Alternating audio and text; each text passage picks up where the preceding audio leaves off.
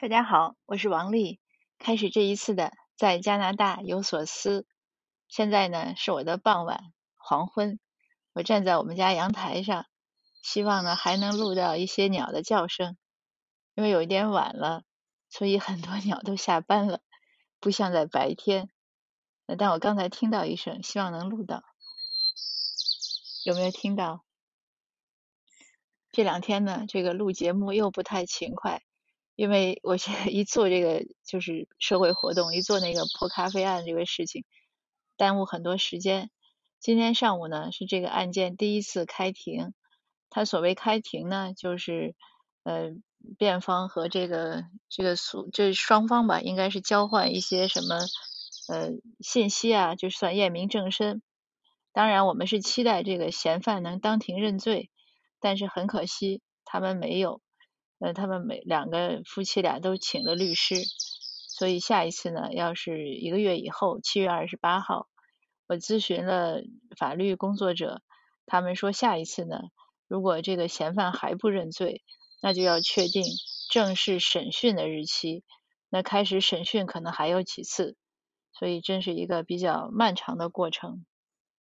那我今天想分享的话题呢？呃，和这件事情有关，也没有太大关系。呃，是这样的，今天呢，我们这个工作中呢，出了一些纰漏。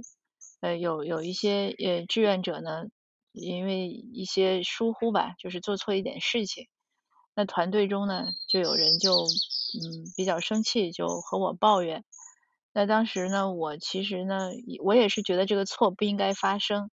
但是我的观点呢，就是。他们也不是有意的错，都是很尽心尽力的在做，但是出了错呢，我就主张呢，就是不用谴责，因为每个人的能力都有限。那当然和我抱怨的人呢，就是说，那他可以不做，让别人做。我说，那你看看咱们这个团队这些志愿者，大家都是志愿者，你觉得谁能做呢？对吧？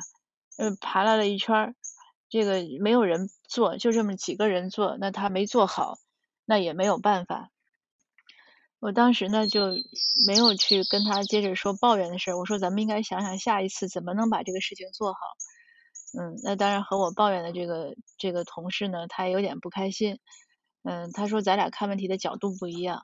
我说对，我说我是承认这个事情没做好是错，但是我只是不想纠缠在这个事情上，因为都是无心之错，而且谁都有错，而而且呢工作中很难有完美。就而就还有就是说，我们确实能力有限，因为没有没有那么多钱去请人去请专业的人士做，那大家做呢，可不就是尽力而为？当然话说回来，也可以说我就要专专业的人士，但是但是没有钱去请你怎么办？那除非就不做，所以就变成一个死循环。那我的观点呢，就是跳过这个这个死结，我们尽量把这个事情做好。那当然，后来我这个同事呢，也也也接纳我的看法，这个事情呢，就是就这样了。那这个事情呢，让我想到，也是前几天有一位听友和我交换，其实是群友了，他加我微信，他说想问教育问题，我也跟他很诚实的讲，我说我不是教育专家，我没有这个教育啊心理学的训练，我谈一些教育呢，只是一些自己的切身体会和对加拿大教育的一些观察。那群友呢就问了个问题，他说他小孩三岁还会尿湿裤子是怎么办？我说呢，那我建议呢你是可以带孩子去检查一下，因为你首先要知道，我我相信这个孩子不是故意要尿湿，因为他尿湿之后他也很不舒服，而且我也相信这个孩子的父母就是这个群友和他的这个应该是她丈夫吧，在孩子尿湿之后一定会去说孩子，我可能是批评呀，或者是。嗯，就是或者骂，也说不定还会打，或者是羞辱，一定会说的，不会很平静的。所以我也把这个观点我跟他讲，我说第一呢，你在这两点下，你认为你的小孩他会故意的吗？他如果尿湿了，你给他奖励一块糖，那他可能故意的。他尿湿了，他也难受，而且家长还有这些谴责，他不会故意尿湿。他尿湿，我据我有限的这个科学知识，那我想无非是几点，一个是可能他的这个对这个。肌肉就是这个肌肉的控制力差，那比如说膀胱啊，或者是这个呃一些器官的肌肉的控制力差。那还有呢，就是他可能这个神经反射的比较慢，他没有感觉。那还有呢，有可能就是小孩嘛，他玩的高兴了，他就忘了，因为还是这个大脑发育不全。三岁的孩子，这个每个人的发育呢，早晚是不一样的。我以前看过一个纪实的一个电影吧，应该是美国的，叫《孤独的长跑者》。那他讲他为什么练成长跑，就是他十几岁了，上高中了，他还会晚上尿湿床。那他妈每天呢，就给他看到尿湿床，就把他的。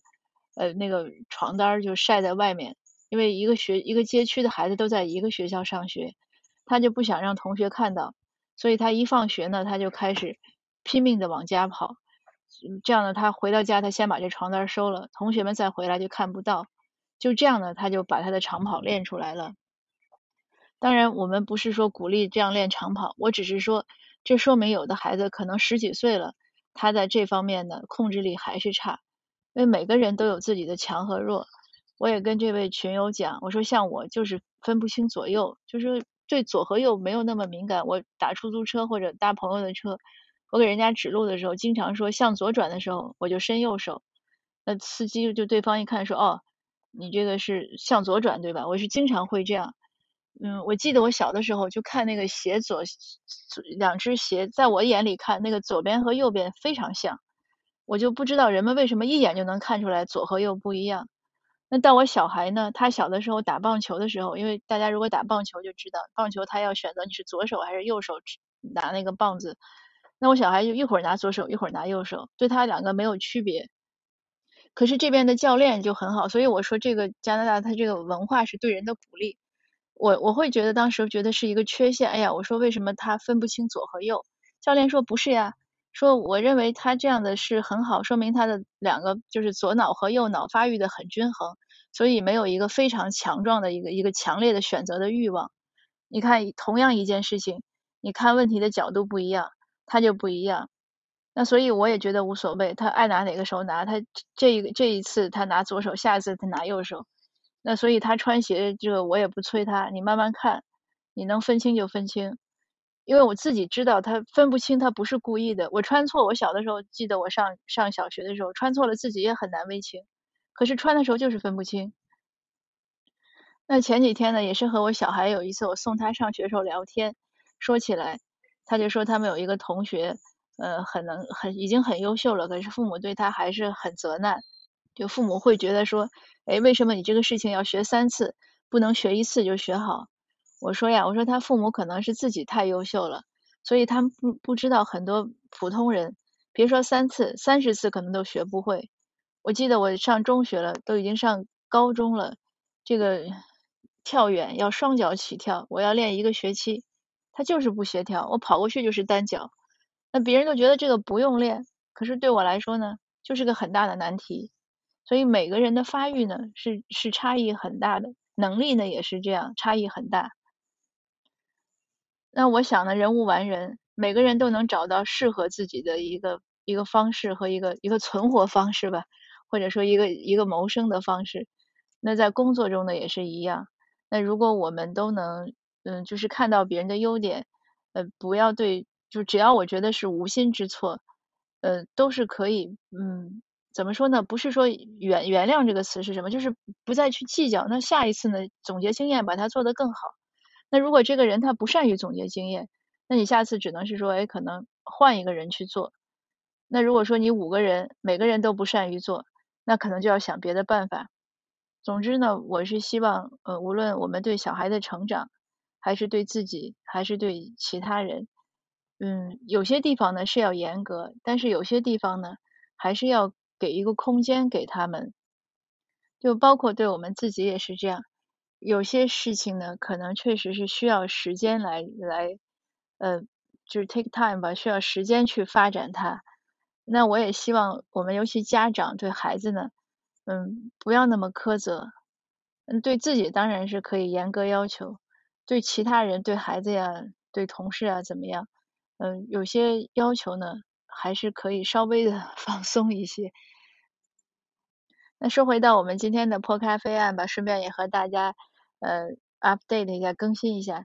今天呢就就是这样了，我们做完了活动，呃，媒体呢都有很多报道，呃，可是呢我们还要等到下一次七月二十八号下午看看他们在这之前会不会当庭认，就是会不会认罪。如果不会呢，那就下一次继续进行，也许还会再有下一次，就是慢慢来吧。但不管怎么说呢，我觉得华人社区这一次，呃，能团结在一起，能坚持做两个月或者做得更久呢，确实是一个很令人高兴的事情。